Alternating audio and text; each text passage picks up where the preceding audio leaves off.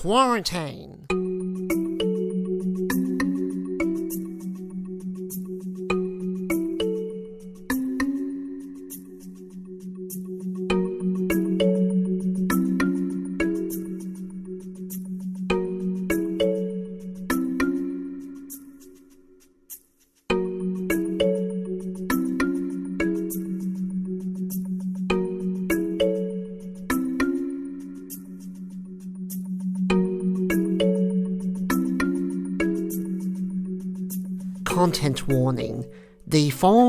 Episode of What the Quarantine does contain themes and topics which may be offensive, provocative, or controversial to some listeners.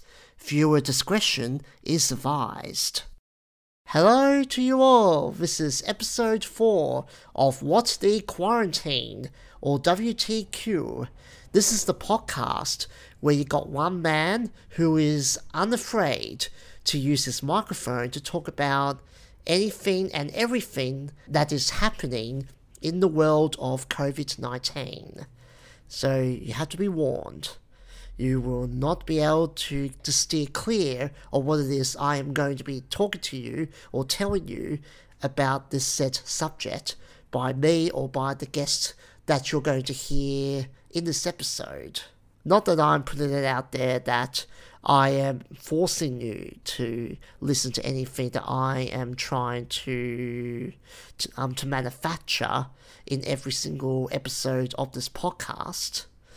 I do my best and I really do put a lot into it and I do grow quite restless and become exhausted that I don't have enough energy to get through wanting to put together the next episode.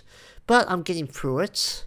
And if it's any indication with the easing of the lockdown restrictions across the country with Australia, despite the mangled confusion that it has intercepted or glazed right over the collective minds of every person that lives in this lives where it is that I am or anywhere else. As and when it comes to COVID nineteen, I need to give you another update. With me being here in South Australia, I can't tell what's going on around the around. Uh, I can't tell what's going on with the other states and territories. But at the moment, the national rate of those confirmed or diagnosed with the virus stands at just under 7,000. 97 have, have been confirmed as the many people who have died from COVID 19 symptoms. And here in South Australia, the number of people who have been recorded as having the virus still remains at 439 as from this day that I am recording this episode. Really, really am thankful that we haven't had a huge influx of clusters that have developed in in certain parts throughout the metropolitan area, in the capital cities, or any of the regional rural townships or cities that are scattered throughout this part of the continent. But I do spare a thought for my friends and acquaintances and their families on what and how they are getting through this whole crisis. Just to let you know that we are going to get through this and there is a light at the end of a very long tunnel. It's not a alpine tunnel, as the UK Prime Minister Boris Johnson guiltily put it when he was doing his press conference the other day. But it is still a very long tunnel that we need to be able to get to the other side for everyone to receive what it is we have to to eradicate the spread of COVID 19 whether that is a a treatment concoction or a vaccine that's been tested by all the, the regulatory agencies and departments, both from state, territory, and federal governments departments. Uh, well, anyhow, we're, gonna, we're not going to dwell on this. We're going to get on to what it is you, you're all here for, and that is another episode with a guest who is going to replenish your ears over the next few minutes, or should I say 40 minutes? with what is going on with a certain minority group or, or subcultural group here, right here in Australia. I got a chance to, to sit down with the one and only LGBTIQ plus activist and advocate, domestic violence campaigner, all round sex god of of Instagram for all the bears there everywhere, and just an all round an introvert softy or a scruffy introvert. I should put the proper definition of how I would describe the the level of hairiness that Daniel has or that, that he possesses. I was able to talk to him about how he is getting through the unfortunate detractors from what is happening currently with this pandemic. We also talk about how it is to communicate either inside your house or when you want to just come out if you want to from from your front door as a natural born introvert whether you have a disability or you are non disabled or neurotypical or anything of the like, we find out how it is that you can channel the, those techniques and those skills that so many of, uh, of so many of us within the introvert community have have acquired through many years of having to keep ourselves hidden and isolated from the outside world. And, and just a little thing to, to, to cap it all off, we also take a trip down memory lane to our 10 year mutual association and friendship within Australia's social political advocacy and activism sector, starting with a little workshop that I was invited to take part in for the marriage equality campaign back in 2010. So here we go. Here is Mr. Daniel Witthaus. And here we are. This is the fourth episode of WTQ, and I'm here with a man who, who needs no introduction, Daniel Witthaus.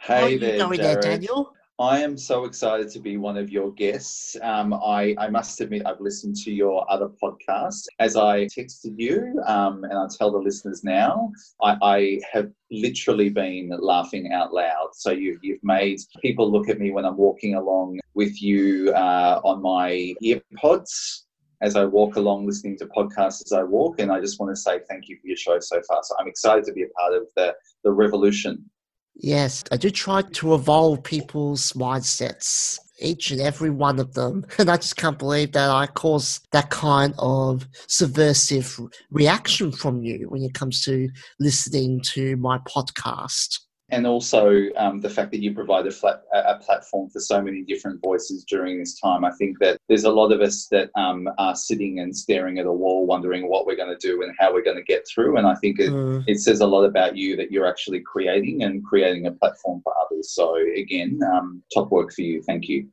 Yep, this is what I'm doing it. just not only giving something for everyone to ingest and to incense within their hollowness and the and the senseless feelings of not being able to do anything because of the lockdown measures due to COVID nineteen. And I think you yes. told me before before we started this interview that you have been having a few I will call it transgressions or a few little like were you thinking of challenges or um, challenges and inconsistencies with having to get through this lockdown? Because I know in Victoria you're at level four. Yeah, well, look, we're, we're super locked down, um, and at the time of recording this, we're on the 10th of May, and um, tomorrow on the 11th of May, we're going to hear about what's going to what's going to happen next and what restrictions may or may not be lifted. But we're we're pretty much stay at home, don't leave home unless you have to. And I think that everybody everybody is feeling it. But I, I, think it's really interesting at the moment because you've got this national consistency, and I'm not sure what it's like in other countries, but each state is doing it differently. Like your your state of South Australia, for example, and I think that all of my friends and family are looking at the other states, wishing that they were being told that they can gather in more, you know, with, with, with, greater numbers and they're able to go and play community sport, etc. And Victoria will not announce that until tomorrow.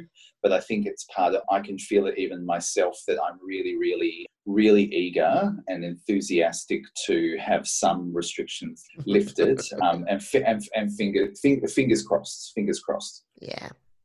Yeah, I can tell by the intensity of your voice that you do want to you want to see the lockdown ceased and you want to be able to see everyone that you haven't been able to to see because because of the social distancing rules that had to be put in place because of the pandemic. How have you, your family, your friends been coping since the pandemic has hit Australia? Yeah, look, look. I think the story of going into lockdown has been an interesting one because you know, like personally, you know, I'm probably like you. I have lots of friends who are overseas, and I was watching this happen around the world, and I was actually starting to get quite anxious that Australia was not uh, not locking down, and that Australia wasn't, you know, wasn't putting in all the measures. And I, so so when lockdown happened, I actually felt relieved. But I know that some of my family and friends didn't feel the same way because they were they didn't have a sense of what was happening in Italy and the UK and you know these other places you know in Europe. So I think everyone adjusted differently around me. But what I will say is that I had to have some very very probably the sternest words I've I've had in many many years with my family about keeping themselves safe. You know those people who are in high risk groups. To, to, to kind of say stop circulating yourselves. Um, I think now that once everyone went into lockdown, I think everybody, you know, they, everybody had, you know, shelter, they had food, they had some ability to work from home or some income or whatever that might be. So, so I think that you know, once that was clear, everyone was was just equally as bored with each other you know, and themselves, um, and, and and just doing what you know, just doing what they could. I mean, I know I, have always had a Jared this list of things that I will do if I had another 24 hours in the day, or you know, those those one day I'm going to do this, this, and this. And it's interesting that I've done some of those during these unprecedented global pandemic times, but there's also some projects where I've I've found out that it doesn't matter how much time I've got, I'm never going to do them. So, you know, I'm never going to organize my sock drawer or all, these, all, these, other kinds of things. Yeah, but it's it's been good. I've been trying to learn uh, or improve my German. Um, I've been trying to write. I've been trying to. I, I, think I've been trying to focus on what I can control.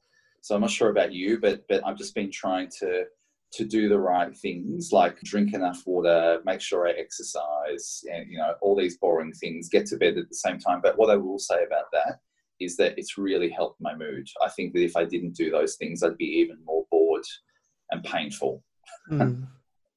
do you see that if people don't keep up with wanting to maintain their physical and mental health that they could find themselves uh, becoming more constricted and they're very apprehensive about what is happening or, or, what will happen if we get over or if we do survive this pandemic.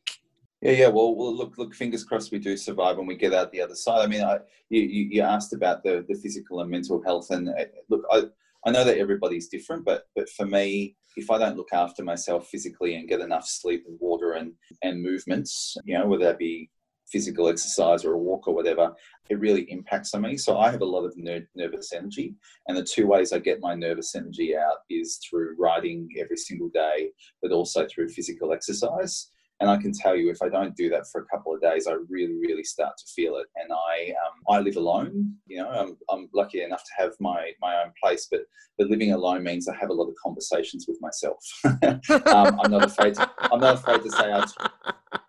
I have, I have conversations with myself out loud all the time. I often think of, you know, if my neighbors, my, my neighbors must think that there are multiple people in my apartment, but I, I, I, do have conversations and I find that, you know, if I'm not getting that nervous energy out, um, you know, there's a, there's only me talking to me and they're probably not productive conversations all the time. So I um, really focus on it, and I can only imagine that's the same for other people. I mean, I I know that there's there's lots of um, you know people who joke on social media about how much they're eating and drinking, but I've just tried to be. I mean, look, I'm not a monk. I don't think I'm a monk, but I've just been trying to make sure I I stay as healthy as possible because I know that there's a connection between my my physical health and my mental health. Well, I haven't been able to have a chance. Well, I do do a bit of walking, trying to keep my every part of my body moving and making sure that it's not going to be stagnant or even becoming quite stiff and having and not being able to stiff and being quite painful to be able to move to, to get myself out of bed or be able to go anywhere in my unit because I am I also live alone. I'm in my own open concept studio styled unit that used to be the garage at my parents' property in Oaklands Park in South Australia for where I live. Yes. And uh, yeah, it has been. I haven't really had to had any problems adjusting as such yeah. because I do tend to kind of enjoy um, having my own having to live as a introvert and not being able to engage in many hypered um very like strenuous social activities because I don't do too well when it comes to big crowds. And even when I talk to other people, it's like, what is it that, that, I'm going to say to them?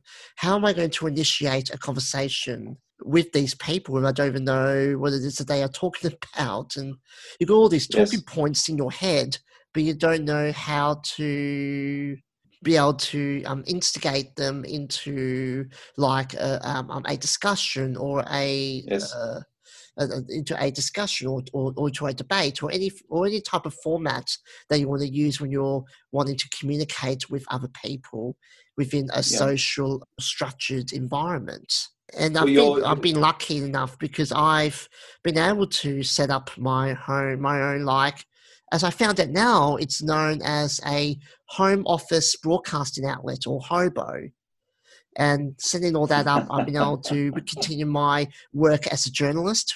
Being well, being a journalist and story producer for The Wire, which is the national independent current affairs program that goes out on community radio and also on Indigenous radio networks.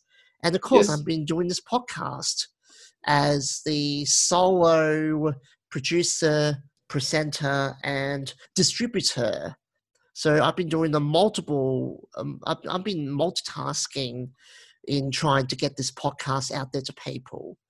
And I do yes. feel like having to be able to be reliant on my own, being having to be more reliant on my own skills and talents and and having to instigate a whole strategy for me to wanting to do other things besides wanting to stare at the ceiling all day and thinking what am I going to be doing with myself? Is this how I was, how is it going to be for the next for the next few few months? Why are we having to making sure that we we're shielding ourselves from contracting this virus? And I just don't know how anyone will be able to to get through this. But luckily, I haven't had a severe side effect of not being able to be as social as I was before everyone had to self isolate and go into lockdown as a fellow introvert, Jared. So um, I believe you know introverts of the world unite, um, yes. and and slow, slowly, slowly and quietly take over the world. Uh, we certainly are going to be taken over. yeah, yeah. Well, well, well, well. In all honesty, one of the things that I think Corona 2020 has brought out is, um, you know, that this opportunity to think about how we do spend time on our own how we do kind of um, you know survive without the external world you know like in you know friends and family and all that constant contact. And i think that there's a lot that introverts can teach other people. So you're saying that your world or your life hasn't changed as significantly as perhaps some other people and i think there's a lot that people can learn from you you know like um how you go about um, um you know creating a world where you're self-sufficient and independent and you know and through to how people can maybe integrate that into their lives. I know that for many years people people have been quite confused about how i'll go off traveling around the world for you know maybe three months at a time. And they'll go how do you do that by yourself and what do you do and who do you talk to? And often i'm just riding and walking around and sipping cups of tea and taking photos and all the rest of it but you know, it's one of those things where I am incredibly content with my own company. Don't get me wrong, you know, and as we were talking about before this podcast went to air, what what I've surprised myself with is I've I've been missing variety in my life. So I, I, I do love time with myself, but I also get incredibly sick of myself. Like I can get bored with myself. I can get you know. Um, I'm guilty of that admit, too. Yeah, of course, right. So you know, I I um I must admit I didn't fully appreciate how much variety I did have in my life before we went into lockdown. So, you know, my, my life and my work is about catching up with people. Um, I must admit, I'm, I'm nervous about when lockdown, lockdown lifts because when I see people for years, people know that the first thing that I'm going to do is bear hug them. And you know, I'm I'm not sure about yourself, but in the LGBTIQ community, there's a lot of we're, we're very much huggers and kissers. Uh, yes. so yes. so so when we see each other, and so I'm I'm used to there are people who I've been hugging, you know, bear hugging and kissing for you know 20 years, and I'm nervous about when I see them for the first time about how I'm going to adjust to that because my my instinct will be to grab them and bear hug them. And um, you know, I, I, know that I've had lots of people who have you know even said this to me. They just go, "I this this this pandemic makes me want to bear hug people even more, even though that's the thing that we least need to do." So. I'm um I'm I'm going to have to be really really careful once they they open the gates when I go out running with yeah. society. You have to yeah. restrain yourself, Daniel. uh, I, I'll try, Jared. I'll try. Yeah, and I totally do agree with you with everything that, that you've just said. We do have to mm, put more focus on being self sufficient and self reliant on how we live our lives. And that includes do we have to spend more time inside rather than wanting to venture into into the outdoors and wanting to become more so less or more socially inept with other people and I think when we do get to the other side of COVID 19, that people will have all these questions that they need to kind of figure out what how they will be able to answer them. Because you can have these philosophical, existential questions that you want people to try and to give out what it is that you want them to tell you about how you can resolve them. But the problem with that is why we need to figure this out why it is that a lot of people who don't have the the confidence to wanting mm-hmm. to engage in those type of those type of settings and environments because some people just don't like to communicate with people with um, face to face they like to do it with a, a barrier put between them and what yes. I feel that that is, no matter the level of your your social interaction or social interactivity, you do need to give some some some you need to give a bit of like um leeway and some consideration for people to wanting to know how they can go about wanting to communicate with you or with your family, your friends, or or even strangers, people, um, those who you don't know anything about you know what I think about what you said there is that you're right. Is that that going forward, I think we'll we'll think very very differently about the way in which we communicate with each other. So I'll I'll give you an example. So so there, there are two. Oh, so you're going to give me is, two examples. so I'll give you, well, I'm just thinking of two examples, right? So the first one is is that I, I've I, you know a lot of my work is is face to face, and um, I had a meeting with a colleague where we had to discuss some important things, and I I must admit, I went into a, a, Zoom has always been there, and I must admit, going into this Zoom meeting for the first time with this colleague, I was uh, I was underestimating how we were going to work together. So I thought, look, we'll do this, but it, it you know, it probably I don't know. Like I was thinking that then we needed to be together for there to be this magic, or for for us to get these outcomes for a project that we were talking about. And I must admit, I I forgot after a while that we were on Zoom. I was so I, I, was like I was really really engaged in, and enthralled and in, what my colleague was saying, and it just made me it made me rethink that me kind of poo pooing and thinking that, that that Zoom or or Skype or something like that was a secondary way of meeting it. It kind of made me think again. And then the, the, the second example was when I was I had a full day workshop so it was literally a seven and a half hour workshop that uh, I was asked to be involved in.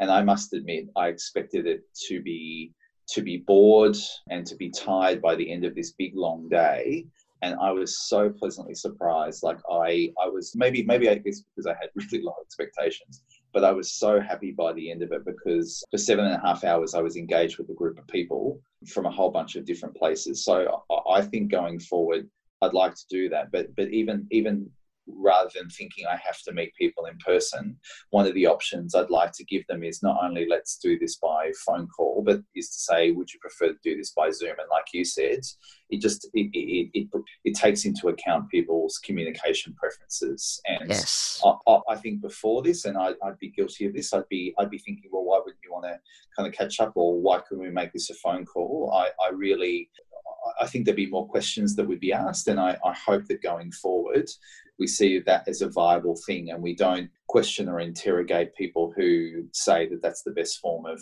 them communicating.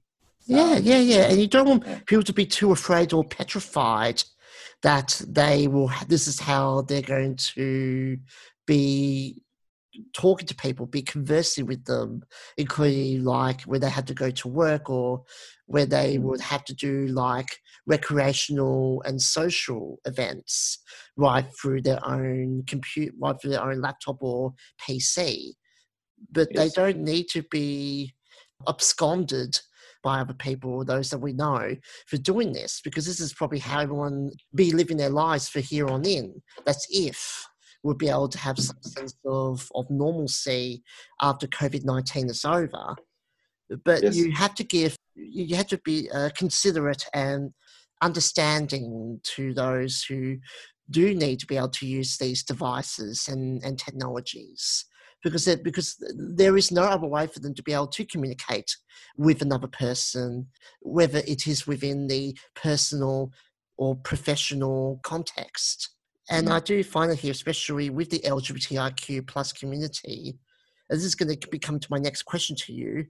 What has been the direct or the indirect effect of the pandemic for those in our community? How do you feel that they have been, been, been trying to comprehend having to change their whole having to, to, change the way they go about cohabitating within those who live in our community. Oh, look, look. I, I, reckon. I reckon there's a whole range of experiences. One, one of the one of the things that I'm conscious of, though, is that you know, if I think about the majority of my work in the LGBTIQ space over the years has been in rural communities, so in country towns. And, and one of the things I think about a lot is about isolation. And one of the things that came through really, really quickly when the lockdown happened was the was the isolation potential. And I think that if anything, I, I think that something like a lockdown is only going to exacerbate, intensify any isolation that someone might be feeling. So, for example, you know, I know that there are particular people, you know, in, in even Victorian country towns where, you know, they might get out once a week and walk down to the local community centre or the hospital or the whatever it is and, and have a cup of tea or say good day to, to particular people. And even though that's not everything, at least it's something. It's it's breaking down that isolation in their local community. And and I just get worried that people who were managing their isolation and managing their mental health in those kind of simple ways with with basic human contact, I really worry about what, what's happening for them.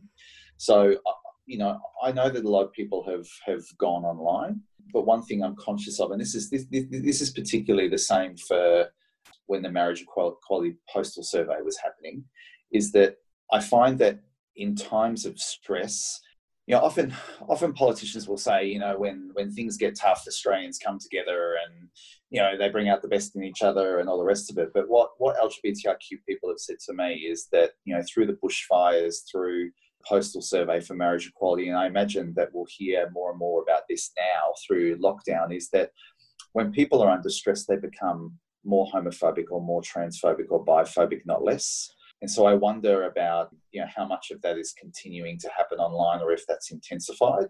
I look, I think that those people who already had supports are probably going to be okay. I'm just worried about those people who might have might not have those supports and suddenly have gone online and have to navigate that with um, what we know is there's a lot. Mm-hmm. Let's just say there's there's a lot more bad behaviour that's going online, not less, during lockdown times as people become more frustrated, bored, disappointed, disappointed, angry, um, and looking for scapegoats. And we know that the LGBTIQ people are often, you know, one of the first cabs, you know, off the rank for people to scapegoat and to lash out at. So, so that's what that's what I'd say about that. Having said that, you know, we do know that LGBTIQ people have this incredible history of being resilient and I don't think we should take that for granted. But you know, I've, I've seen organisations doing great things. I've seen communities doing great things. Um, so, for example, I just got an invite for IDAHOBIT Day. So we know the 17th of May is going to be big. You know, usually people would gather as people, but now I know that you know there's particular country communities that are, are doing a watch party online. So they're watching a movie together online and they're going to be together, you know, in their homes, kind of sharing that event and, and other ways in which they're trying to do things by, you know, via Zoom and by phone, etc. I just I just like that you know people are trying to adapt, and that, that they even though you know the other thing I'd say too is that you know I know individuals that are doing a, a lot of work to reach out in their community. So if I think about you know people places like Ballarat and Horsham and all these other places in Victoria where I know people are actively reaching out and making sure that people are okay you know, in dropping off hampers and all the rest of it. So I think, um, like I said, I think it's a mixed thing. I'm really worried about social isolation, but I also want to say that there's there's a lot of LGBTIQ people who are doing some great stuff, and I, sheesh, I hope it continues. Yeah, I also hope that this that it continues even during or after the pandemic um, dissipates. So not only is it Jared, not, not only is it the introverts who are going to get together and take over the world, it's the LGBTIQ introverts in the world. Yes, and the disability community. We're all going yes, to be it, the new world leaders, having to reform and to overhaul the law, the laws, policies, and practices on each and every continent. I, I, I, look I look forward to your daily press conferences conferences on Zoom, Jared, and to following your advice advice on the lifting of restrictions. yeah, and yeah, um, a, a decriminalisation of uh, homosexuality and basically queer life from other countries and regions where people who are a part of that community haven't been able to openly display or openly display that part of their own demeanour, their whole being, and their whole identity. So I should so, ask Daniel. Yeah. I actually found out that you and I have been uh, associates or and friends for a decade. That doesn't surprise me, Jared. and I think I know the connection. I'm I'm I'm I'm, I'm going to guess this, and let's do this on air, so I could potentially really embarrass myself. But in 2010, I drove around the country in my openly gay truck called Bruce to challenge homophobia one cover at a time. And my focus was on regional, rural, and remote Australia. And one of the, so I not only drove out from um, Geelong, which is where I was born and bred, but I, I went to drive clockwise around the country. And the first place I arrived on my trip, week one, was Mount Gambier. And then the second place I landed was Adelaide. And I know that I went along to, now, am I right in saying it was Radio Adelaide? Yes, yes, Radio uh, Radio Adelaide. That's right, that's I, the name of the oldest continuing community radio station that still broadcasts. See, and, and, it has and, been and, since 1972. And I did an interview there with with I believe it was with The Wire but that's my recollection. I could be completely wrong. So it makes sense that I don't think we met at that stage. Oh no, um, no, but, it, that was before my time. I didn't start so, with with the wire until 2018. Right, right, right. So I was okay. So there you go. I thought that maybe you were attached to the station. I, I do also know. Okay, this is the other thing is that I do remember the first time we met was a year or two later. So I think you you were maybe following me in and around. There was stuff around marriage equality, and I remember when we went to the old AIDS Council building. Yes, in, yes, um, yes. It yes, was the it was the former um, headquarters for for the now defunct South Australian AIDS Council. Um, it, it was based in Ch- in Chiswick. No, no, no, yes, in, in, in Keswick, Keswick in Keswick, and I and I went there as one of the participants for a marriage equality workshop, and you were the facilitator of that workshop. You and Shirley Argent.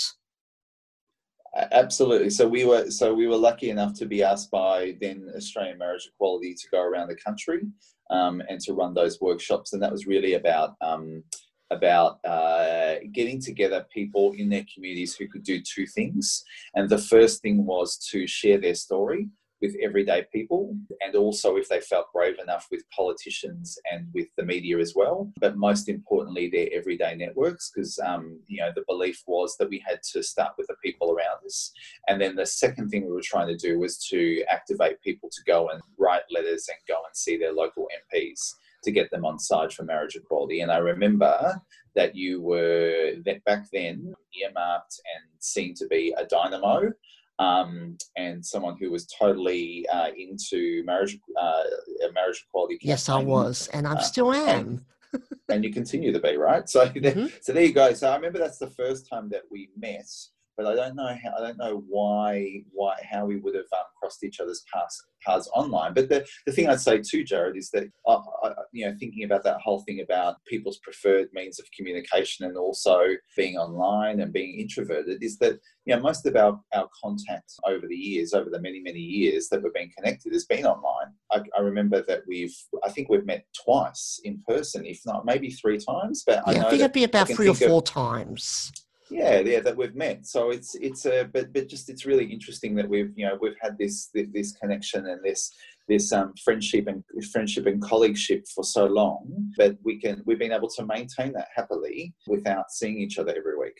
And ironically i'm the last time i saw you was at, at the better together conference that that was held in melbourne a few months before covid-19 descended on australia. So go yeah, so figure so a huge, yeah, a huge, a huge gathering of awesome people all in the one place, and luckily I got to be with you all. yeah, yeah. Um, did you see me at the Disability Perennial? Uh, I don't think I did. No. Oh, it's a shame because I, I, I was actually one of the um speak. I was I was I was one of the speakers there. Oh no, I lied. The panel, the panel. You said the panel where you were on, you were all on stage. Yeah, the disability was, um, perennial, perennial. And yeah. it was uh, Grant Maynard was the was up there. I think um, facilitating along with a bunch of yes, others. he yeah, was. Absolutely, yeah, absolutely, I was. Sorry, I apologise. Yes, that was, and and what I think that was is that that was the the second one that I'd been to, and I remember tweeting about this. That I said that there was there was an earthquake across the LGBTIQ landscape that day. That was um, people living with disability who were claiming space and having their voices heard in a in a in a really loud, significant, prolonged way that had never been done before. So you're part of history.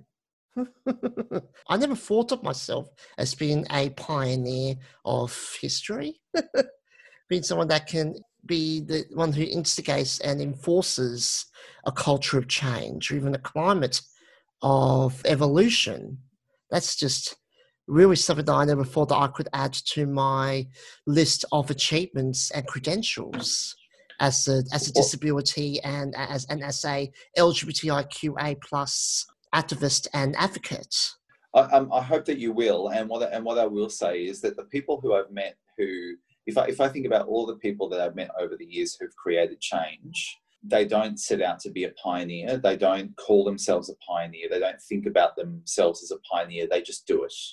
So they just they just live their lives and they recognize and identify that there's something important that needs to change. They do their best with contribution and their own story and their own voice and their own you know lobbying etc. and influence, and then things generally change. And I don't think many people go wake up and say I feel like being a pioneer. How do I go about that? I think that just people just they either are or they're not, and I think that um, uh, whether or not you set out to have that in your resume, um, you certainly do now. Yeah, well, I always did see myself now, well, well, now in the last few years, as a purveyor of inclusion and change and diversity, because I never saw myself as any type of leader or or activist or even as a influencer in any community. As I remember, because I remember being young when I was way, way, way young, I didn't really feel like that, that I had no, nothing to contribute to the world. And I didn't feel like that I was going to present or to give anything to society. That and I've and and there were, and I think there were, there were some times where I I felt that I was just going to be just another home. I'm nobody, just living life as it is each and every day. You know, you wake up, you do whatever, it is you do, you go to sleep, and you repeat the whole process all over again. So I'm just glad. I've been able to venture out and to kind of like come out of my cocoon and to prove to the naysayers that any person, including those with disability, can speak up and they can be loud and they can be fierce and they can be dominant and they can be able to get their voices heard, even though there might be a lot of people who, who don't want to, to listen to it. Yeah, and I think I, I think you know this is this is a, probably a series of podcasts uh, or an entire entire podcast subject, which is you know what is leadership and how do you do that? And you know again, you, you you've just given some examples about how you've done that. Is that you know, lead, again, I don't think people, the, the people who I see as the real leaders, again, aren't calling themselves leaders. They're, they're demonstrating leadership in their everyday life. And, and, you know, if I, if I think about it, most people that I meet, so, you know, I've worked with tens of thousands of, you know, young people and tens of thousands of teachers and health professionals and homophobia curious others and people in you know, collected stories right across Australia um, from LGBTIQ people in regional, rural, you know, remote areas, and and most of them tell me that they just want to live an everyday life. They don't want to be leaders. They don't want to be change makers. They don't think that they're anything special. They just just say, I just want to kind of get on with my everyday life and fit in like everybody else and kind of go about my life. What what I find is is that the people who step up and they are they become leaders are those that aren't able to live an everyday life because of who they are, who and what they are. So, you know, a lot of people would like to live an everyday life, but, you know, homophobia, transphobia, ableism, sexism, all these other things come in. And if there were no problems with them, I think a, little, a, a lot of people wouldn't be doing leadership. They'd just be kind of happily in the suburbs, going about their going about their day and almost living as if they're in lockdown. So, you know, again, I reckon, yeah, I reckon that there's different ways of doing leadership. And again, you've, you've been able to do that. And, and again, I keep saying this is the fact that you're doing this podcast is an example of leadership, but I don't think it's necessarily in a leadership book or a manual about how to do it. Hmm. I also wanted to talk about your presence on, on social media, particularly yeah. on Instagram. I've been noticing yes. you've been posting a lot of thirst laden images on your um, within on your stories. And I've got to yeah. say, you really do have a way to coaxing a lot of attention of showing everyone that you can make best of, of a of a terrible situation. Could you, be, yeah, do you want to talk about that more, or uh, look, look, what, um, what, what would I say about my Instagram? So I got into Instagram by accident. I, I'm a late adopter, so I know that they've, they've often said that gay men have been early adopters throughout the history of time. I'm, I'm, if by that measure, I'm a bad gay man in that I, I'm a late adopter. So I got into Instagram late, and one of the things is is that I try and I set myself a challenge of posting a photo every single day and one of the you know so one day it might be travel. Um, i love abandoned buildings so that's another day. I love tennis that's another day. So i, I kind of set out days of the week and every saturday i put um, usually a, a, topless photo on there. And what i what i try and do is show that you know I, I guess you know like obviously certain people do, but I try and disrupt people's ideas. I think for lots of years on Facebook and Twitter, people think of me as a goody two shoes, and people say you're so serious, and you know we never see anything but the professional from you, and all the stuff that you do in LGBTIQ and family violence work, etc. And I, I, think it was almost a way that of, of me posting something to disrupt and show that I was a I was a person outside of just my work so on Instagram, I show that, you know, like I said, I'm a tennis player. I, I, I, run around abandoned buildings, even though my mother would like me not to. You know, I, I, I do other things. And, and I also occasionally, you know, I'll, I'll take off my top. It tells me a lot about people when I meet them about whether they, some people who go, all you do is post topless shots. And they just go, well, you haven't seen my Instagram because that's a lie. But it's what people focus on that, mm-hmm. that interests me. And you're um, just um, giving and, what it is the what the consumers want. You're giving them yeah, a lot of sexiness and a lot of oozing of queer a lot of, in the expenditure of queer sex appeal. Well, well, I'm trying. I'm trying to make look, look, I look without you know, I look. It's a topless shot. Like you know, like I, I can, I can settle down about that and not think I'm doing too much. But I'm trying to express myself, but I'm also trying to be cheeky and I'm trying to be a little bit subversive with the stuff that I do. So uh, yeah, I, I, I just try and um, I, will say this is that I am an introvert, but one of the ways because you know some people will say, judging by your Instagram, I don't think you're an introvert. I think you're an extrovert because you post kind of these these pictures. But what I would say is, is that it's kind of like this this way of expressing myself, and it's not just in terms of photos of me, but it's you know I I want to I want to take photos of the, the, of the world around me. And I like to share that, and yes, sometimes that's a topless, you know, but yeah, there's a whole bunch of other stuff that I show, and it's nice that the people who have if I if if people were just following me for topless shots, they'd get bored after a week because I post so many other things, and it's just been interesting to the people that I've met and the the friendships and the relationships that I've gained as a result of doing that on Instagram. So again, I, I don't want to kind of like um, make it out like it's some you know huge project or anything, but it's just it, it's it's an outlet for me. It's an outlet for expressing myself, but also probably sometimes I can get frustrated because, you know, particularly in Victoria, I can sometimes get pigeonholed that there's this serious goody two shoes, and it's probably like me being a little bit, a little bit you're releasing your, your inner wild child yeah, yeah, yeah, yeah, yeah. And if that's my wild child, it's pretty tame, hey? So, there you, there, there or should I say you're in a sexy wild child? well, look, sexiness is in the eye of the beholder, and um, the most important, the most important thing that I think that we, you know, can can do is to um, is that if we feel sexy, we are sexy, um, rather than people thinking that we're sexy. So uh, I think that um, we know that, that if you can feel sexy in and of yourself, it, it attracts a whole bunch of other people. And um, I, I, don't think I'm different to a whole lot of other people in that I've, I've had a really long journey to be comfortable in my own skin because certainly that wasn't how I was growing up and through my 20s. So it's just nice to, to loosen up about that and present a different picture because, you know, look, every, as everyone knows, I'm a big, awkward scruff ball and, you know, some people like to look at that. Mm-hmm. well, Daniel, I've really been loving hearing all this about you and, and getting you to open up about how you've been coming, having to, to, to adapt and how you are coping with this whole unfortunate time that we happen to be in. Before you do go, I want to ask you my last question. And this is the question I put to those who I have had on here before. What tips and or advice can you give to those who are currently stuck at home self-isolating and quarantining I think the the first thing that I've been saying to everybody, and I think that by now everybody is doing this anyway, is focusing on what they can control. I think if people focus on what they can control, and sometimes all that is is maybe making your bed or making sure that you drink, you know, one and a half to two liters of water every day. I think that that's the first thing, and recognizing when you you can't control sort of certain things.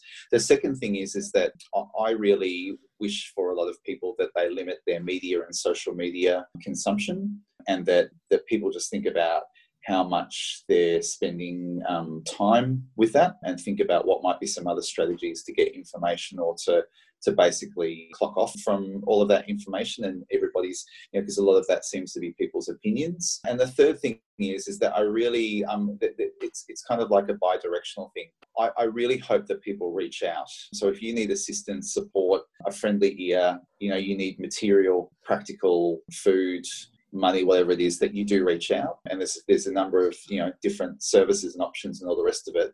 But equally, that that if you're able and if you you know, I'm, I'm a big believer in your leverage privilege, and I'm lucky that I've got a lot of privilege to leverage. Is that you know I, I want to reach out to other people, and I hope that other people reach out to the people around them just to check in and see what it is that you can do to make sure that everybody's okay and everyone has what they need. And and I'm a big believer that that as a result of this pandemic, I personally, I hope other people will take this up too, but I personally need to be kinder. I need to be more polite than ever before, but more, most importantly, I need to be more generous. That's not going to end in the next week or two. That's going to be for six to 12 months down the track. So, you know, be kind, be generous, be polite where you can, and stay off social media if it's giving you the shits. Mm. Well, that is the perfect idea of wanting to making sure that you can relieve your stress levels and yes. making and also making sure that you can reduce the amount of content that you try to ingest or try to insert into your brain where you know it's not going to be where it won't be of any help or detriment to you. Correct, correct. Thank you again there, Daniel. And I hope you stay safe and and I'm hoping that we'll get a chance to talk again soon. We will. Thank you so much, Jared. Uh, well, Daniel, I will always have time for a good good catch up, even it might be a, a, a tongue in cheek one. Not that I'm saying that we're too cheeky in terms of our sexiness and sassiness, even though you're more sexually charged than I am. and don't forget, if you want to visit any of Daniel's social media accounts, all you need to do is just type in his name on the search bar on Facebook, Instagram, Twitter, and you will automatically see his name pop up right in front of you. And you'll see every single image that your mind and your heart and every part of your body just will desire and will want to be able to ravish. but anyway, well, this is we're now coming already to the end of another episode of WTQ. I hope everyone liked it, and you'll be hearing another one again at the same time next week. And if you want to revisit any of my previous episodes of WTQ, you can find them on Spotify as they are all available there to stream or to download. So enjoy the rest of your week or your weekend be sure, even though that we are easing restrictions, please, please take care of yourself and for the health of those that you love and adore. All right? See you all. Bye bye.